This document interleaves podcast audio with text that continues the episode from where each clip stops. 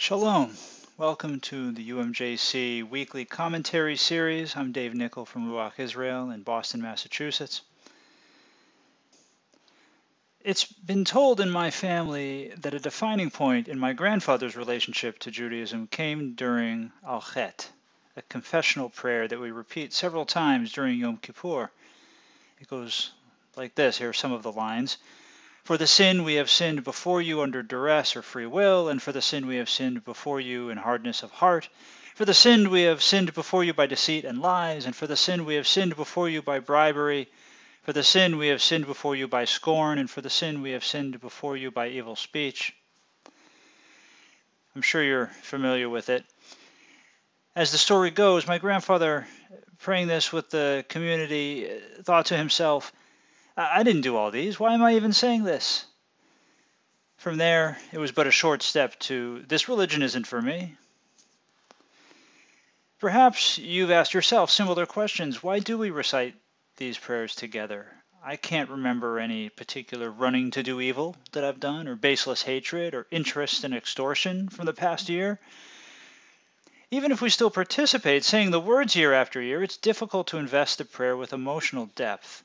Should we maybe just recite the lines that apply to us?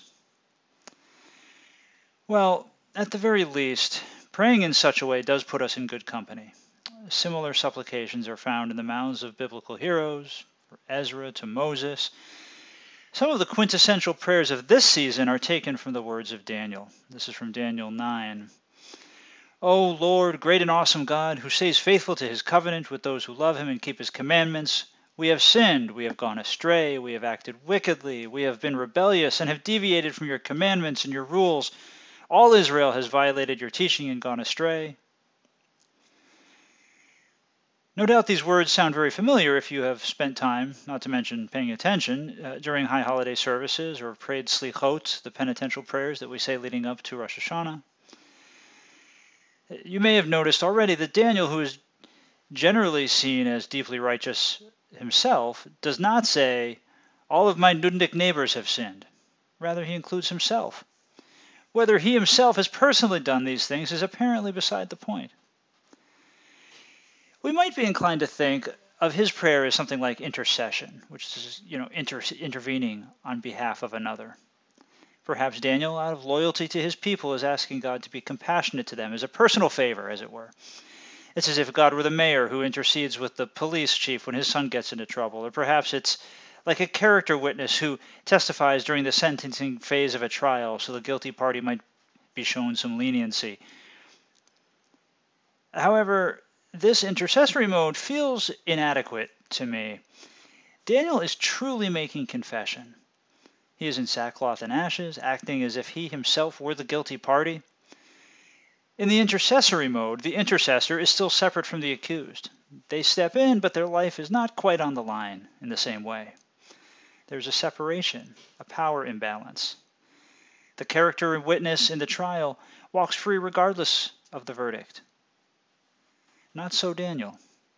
He says, The shame, O Lord, is on us, on our kings, our officers, and our fathers, because we have sinned against you. To the Lord our God belong mercy and forgiveness, for we rebelled against him and did not obey the Lord our God by following his teachings that he set before us through his servants the prophets. This is later on in chapter 9 of Daniel.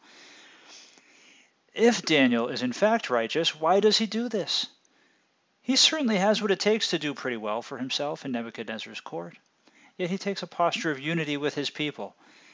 Note that his paradigmatic prayer isn't, Thank you for the good food and my nice apartment in the palace even though that may reflect his situation just as well.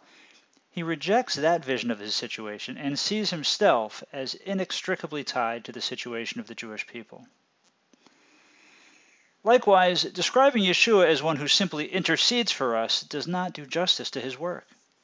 He did not put in a good word for us, but emptied himself of his own nature, becoming one of us, not in a show of unity, but in the essence of unity, even to death. That's from Philippians 2. Uh, one reading of Philippians 2 is that Yeshua's exaltation was in fact because he identified with Israel so radically. It says, For this reason God highly exalted him. What if what makes Daniel righteous is not his behavior before or after his prayer, but this prayer itself? or at least that he lived in a posture of unity with his people, despite the fact that he could have walked away. So we can see the virtue of identifying, even radically, with our people. From here, it looks like the right thing to do. But such mental gymnastics, how can we as modern people who live in the world of individuals really change our mindset pro- so profoundly as to see ourselves as, you know, as wrapped up in the brokenness and the exile? Fortunately, this is not simply a mind over matter moment where we need to convince ourselves of something helpful, whether it's true or not. No, not at all. Rather, our connection with our people, or to go further, the interconnectedness of the entire created world, is a deep truth that we insulate ourselves from. You don't need inside information to be aware of all the brokenness in the world, nor do you need to watch all five seasons of The Good Place to wrestle with our own complicity in the suffering, the oppression, and the hopelessness that seem inescapable. I went fishing recent, recently and saw with new eyes the struggling of the worms not to get hooked. It's like they know what's happening. To put a hook through a worm struggling, squirming for its life is heartbreaking if we allow it to be. And the hooked fish fighting for its life. It's much easier to buy a container of whitefish salad. But how is that better? The fish still gets eaten. And what about the environmental costs of the container or the low wage wages of the people who make the whitefish salad I may retweet a friend face post about the Uyghur genocide, but that doesn't stop me from buying cheap goods made in factories that support their oppressors. No, we are not isolated from the brokenness of the world. It is our brokenness. In the words of our tradition, we are not so brazen faced and stiff necked as to say before you, We are righteous and have not sinned. Rather, we and our ancestors have sinned. But sublimating the deep pain of the soul is second nature to us. Even if we have the inclination to dwell on the dissonance of life, the disappointments and the sorrows that we encounter, we rarely have the time. So it's almost a reflex to push those things aside and focus on what is in front of us, the problems we can fix, or at least the distractions that can give us momentary relief.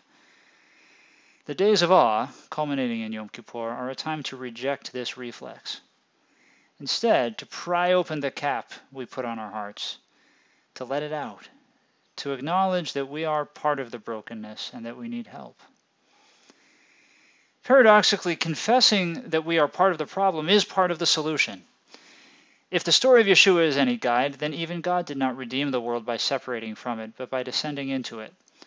So we identify with the brokenness not as a helpful mindset, but as a truth that can set us free. We identify with our people's mistakes because they are ours as well. If we cannot stand with Israel in oppression, how can we participate in the freedom that follows? If Yeshua accepted the punishment of our people, how can we exempt ourselves? If he did not open his mouth to defend himself, how can we? Shall we not drink from the cup that he drinks?